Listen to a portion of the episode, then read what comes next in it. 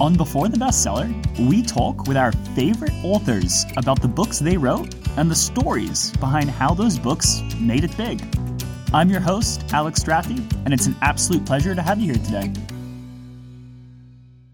Brendan Kane is back on to talk with us about how he leveraged social media to get his book deal and then sell hundreds of thousands of copies of his book. Brendan Kane, thank you so much for coming back on to talk about the marketing. Uh, you know, you are a marketing guy, so I always love it when we have marketing people who have written their own books but have actually been successful because it's like if you're a marketing person, you put a book out there in the world and it doesn't do well, it definitely begs the question of okay, well, how good is your marketing? Clearly, yours has worked. Uh, so, first question here is, you know, talking about 1 million followers and Hook Point. Uh, first book was 1 million followers. How did you get an agent for this book? That's not an easy feat but uh, I think you actually use some of your own philosophies for it. So can you dive us into that a little bit? Yeah, so I mean, one of the the tools that I've used um, throughout my career is people talk about networking, and I hate that word. I think like networking to me connotates you're trying to get something out of somebody. Um, so what I do is because I'm an introvert, so I will never go to a networking event. I don't go out to bars or like mixers and things like that. I just don't have the energy to do it. So over the course of my career, I would just identify a few key people that knew everybody I needed to know and really foster a relationship with them. So how I got to my literary agent, Bill Gladstone, was through another literary agent named Barry Cross, who represented like Jackie Collins and other authors. And again, I got introduced to him through one of these, what I would call super connectors, um, and just build a relationship. And when the, the time came, to think about doing this book, I said, Hey, Barry, who would be the best literary agent or publishing person to talk to? And he just said, Bill Gladstone. And he said, I'd be happy to, to set up an introduction. And, and he did. At the same time, is like there's a big connotation between getting the meeting and maximizing the meeting. Because getting meetings, in my experience, are not hard. Uh, it's what you do with that opportunity. Because just because you get in front of a literary agent doesn't mean they're going to sign you. So you really need to have something that really hits them hard of like, wow, that's something interesting. That's something unique. That's something different. Yeah. And uh, for that specific situation, how much, I think it was Bella Books that actually published 1 million followers. How much marketing did the publisher do and what did that actually look like? Zero. Yeah. so then what did, what does your marketing look like for that book? Well, I can first tell you, I published the book with no plan of how I was going to market it. I mean, okay. we had to put together a marketing plan. I don't even remember what that, that was in the the publishing thing, but I mean, when we first launched, we weren't selling a lot of books, so I had to to really figure it out. And so there was, I think, three main components to it.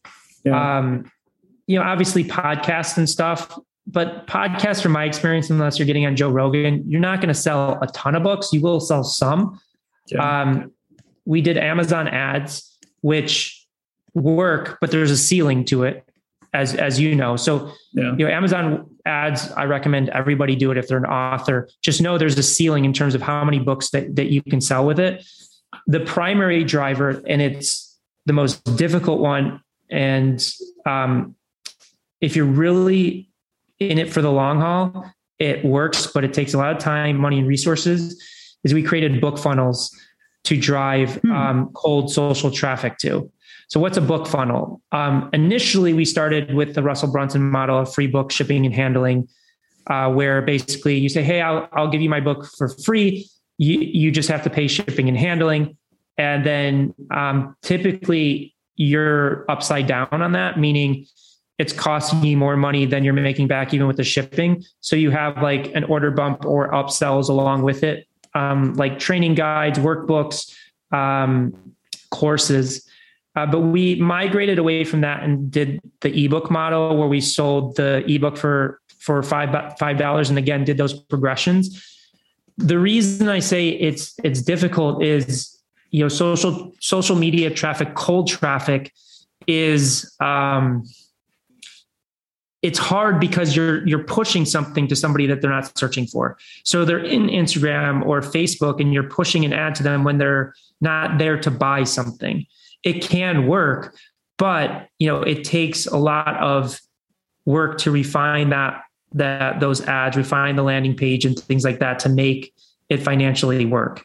And I only recommend it for authors that are nonfiction and also for authors that have like a higher ticket item to sell, whether that's a retreat, whether that's coaching, whether it's uh, a more extensive course, things like that. Because, and I'll just, I have no problem giving you the numbers. Like for us currently today, as we speak, you know, our cost per acquisition could be anywhere from like 85 to $100 to get somebody to buy a $5 ebook.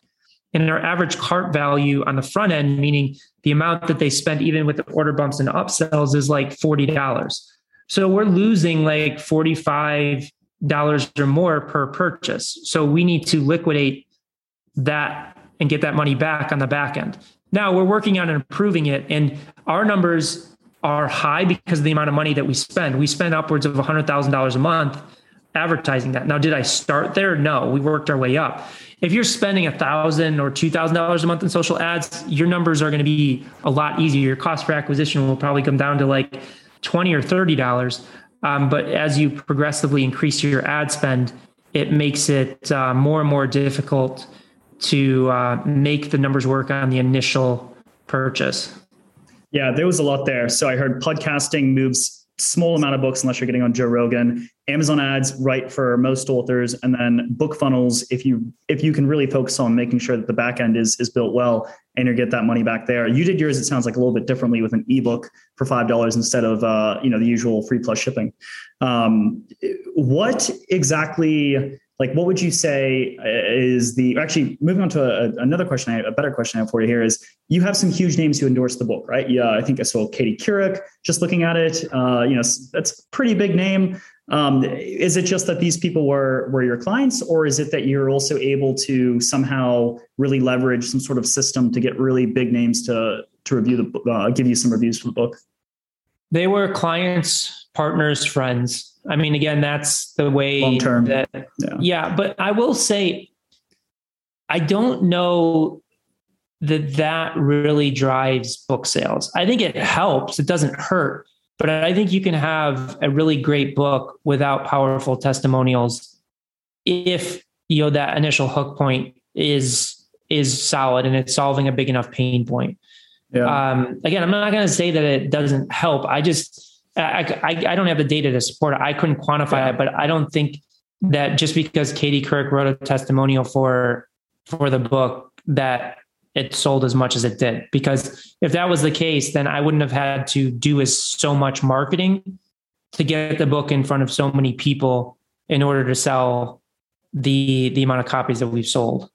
Yeah. And what about the thousand over? I think you're up to around 1,400 reviews on Amazon. How did you, uh, do you have some sort of a review sweeper or how exactly do you keep those uh, reviews growing uh, for either of your books? Yeah, we really haven't done much with it. We're starting to look at that more. Um, again, I think that because because of the amount of money we spend on Amazon ads, that inherently helps because we've sold a lot of books through Amazon.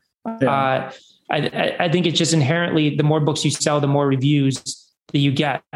I know that there's some systems out there for it. I honestly, we haven't really dove too deep into it. I, I think it's something that I want to explore more because um, we haven't done an amazing job. And obviously, when you first launch, you get whoever you can to write reviews for you, friends, partners, and things like that. But obviously, that doesn't yeah. scale. Yeah. And what percentage of readers you, you talk about you're able to have a 40 $45 cost per reader, you know, acquisition number. The only way you can afford that is because there must be a high percentage of them converting into the back end, right? Um, what percentage of readers would you say? And I know you have multiple ways. You have different, you have extra resources throughout the book. You have your email address multiple times that people can reach out to, which is thank you for that. It's uh, how I was able to, to reach out to have you on the show. Um, what percentage of readers would you say reach out based on the invitations you have in the book? So for the invitations we have in the book, I would say 1%. It's not a huge number. Mm. I would think it would be bigger. Um, and I'm not, I, I, highly recommend it. I mean, I, I got some serious flack for Hook Point. Like some people just did not like it. It was a small percentage, but those people were very vocal. Yeah. And, um, you know, I did a second pass of the book and took out some of the calls to actions, but to me, it's like you, you know, the way that I explain it to people is I invest a tremendous amount of time, energy, and money to put this book into as many people's hands. I have to find a way to liquidate it because you, the reader, you're not going to get the value out of the book if you don't know about the book. Yeah. And like in Hook Point, the book, they're, you know, the people that I feature alongside me, we've generated probably five to $10 billion worth of revenue. So there's tremendous value. We don't hold anything back. It's not like saying, oh, you, you read the book, but we're going to hide this back from you. Nobody held back. And some people, I had to really convince really hard to let them let me publish or let me publish some of their strategies and tactics in it. So for me as a marketer, I have to find a way to make that money back. And that's where we put those calls to actions into into play. Yeah. Any interesting things happen to you because of the publishing of these two books? Like I don't know, someone reaching out with an interesting request, or I don't know, getting flown to Dubai to do a speaking event. What any interesting things happen because you put out these books that you didn't expect? I mean, we get we get client interesting clients all the time. I mean, we've got professional athletes, celebrities, musicians, um, chairmen of company of like multi-billion dollar companies. Um, mm. But it's interesting to me. I don't even. I'm at the stage where I don't even really care if somebody's a celebrity or not. I just care like, are they going to be fun to work with? Yeah. That drives it but yeah, I mean, I, I, think it's it's to me the most interesting and fun experience is when people read the book and then they come back and said, "I achieved this." Like we had some guy read Hook Point, and he, he his podcast went from like a few thousand downloads to like eighty million downloads. Wow! So those are the stories and things that that really kind of excite me and, and interest me. Yeah. Yeah, and that's fantastic. I'm actually very excited because I have been, I've had your book uh, for ages, and I finally, I was trying to coincide it with, I love being able to learn and apply something immediately. And I, this past week, even, so the past month, you know, I worked through the book, and over the, this past week, even, I've really been able to use your book to actually define my own social media strategy uh, for various things. So I'm very excited to come back to you, hopefully, with uh, with another use case uh, there for you. Long term marketing for both books, running Amazon ads, I know is something you do over long term. Anything else that you found really useful there for getting the books out there besides, you know, as you've mentioned, podcast, Amazon ads, and book funnels? Well, I think from a, um, a business perspective, you can get more strategic with it. Uh, so, doing outreach to executives, teams to send books to them there was also a test that I did uh, with a company called Bedside Reading that does placement in five star hotel rooms. Mm-hmm. So you're you're getting basically you pay them a fee. You don't have to pay the hotel, and then they put it. You know, obviously the hotel has to approve it, but then they put the book in every hotel room, and then the people staying at the hotel can read the book while they're there, or take it home. It's a you know a free book for them.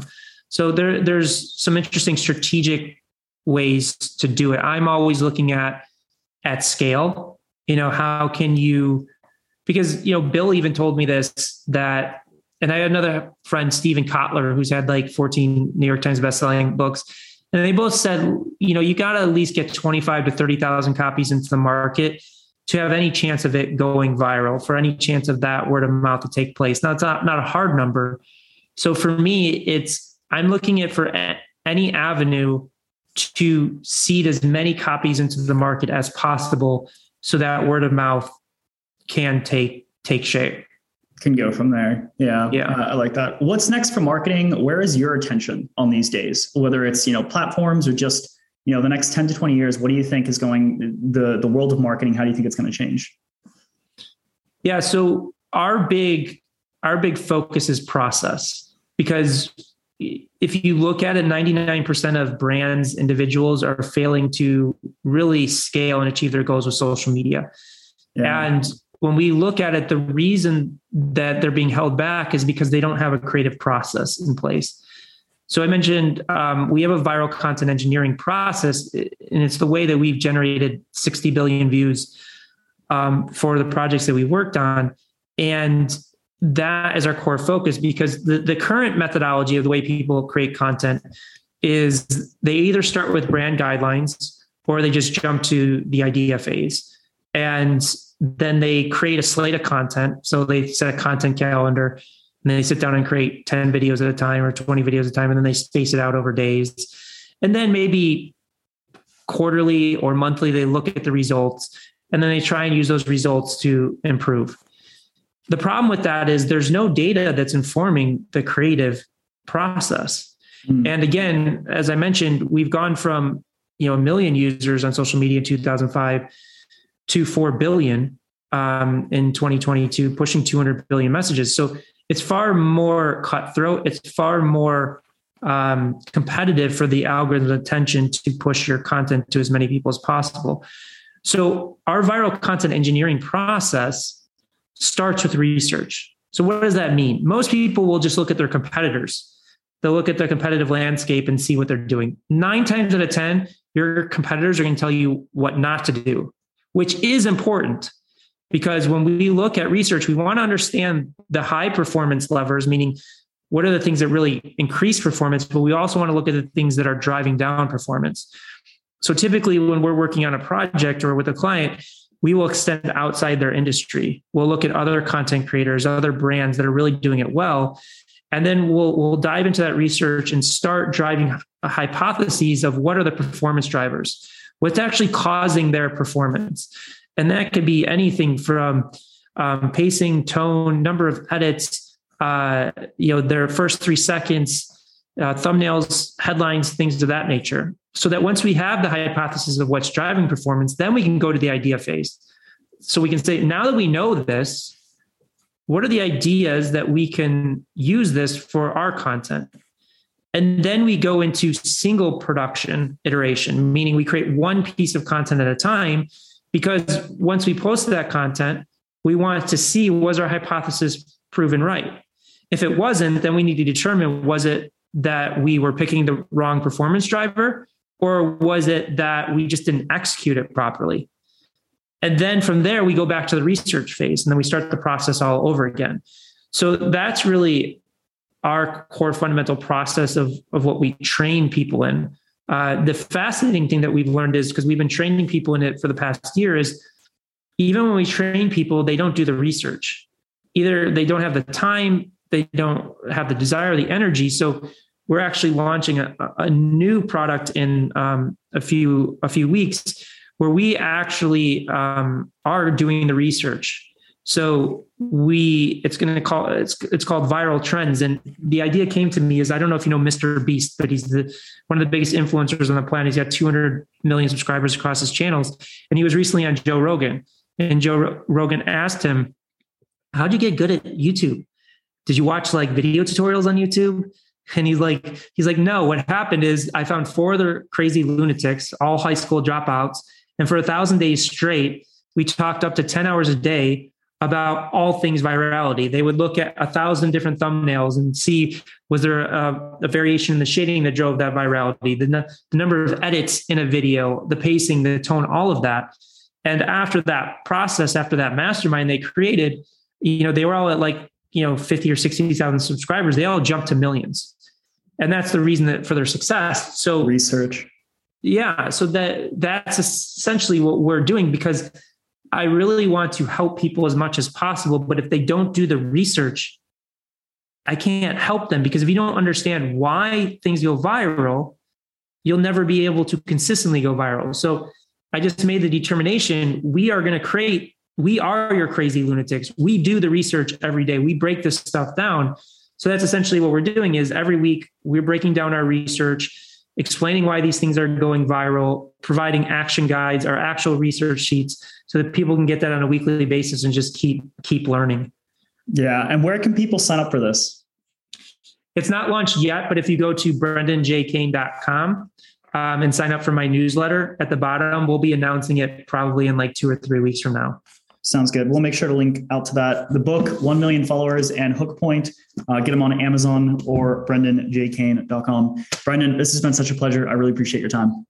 Yeah, thanks for having me. Thank you for listening. I know there's many other things you could have been doing during this time, and I hope you found this episode incredibly useful for you and your journey. And if you did, or if you have any feedback, I would love to hear that in a review on Apple, that would be fantastic, or anywhere else that you are listening to this show. So thank you. And if you're the type of listener that is also an author or looking to be an author soon, feel free to email me at alex at advancedamazonads.com. That's alex at advancedamazonads.com and I'll add you to our weekly newsletter where I send out all of the best marketing tips I've ever heard from authors that I've had on this show and many of the authors that we work with. So I look forward to hearing from you if that's something you'd find useful. And either way, I look forward to having you back for our next episode.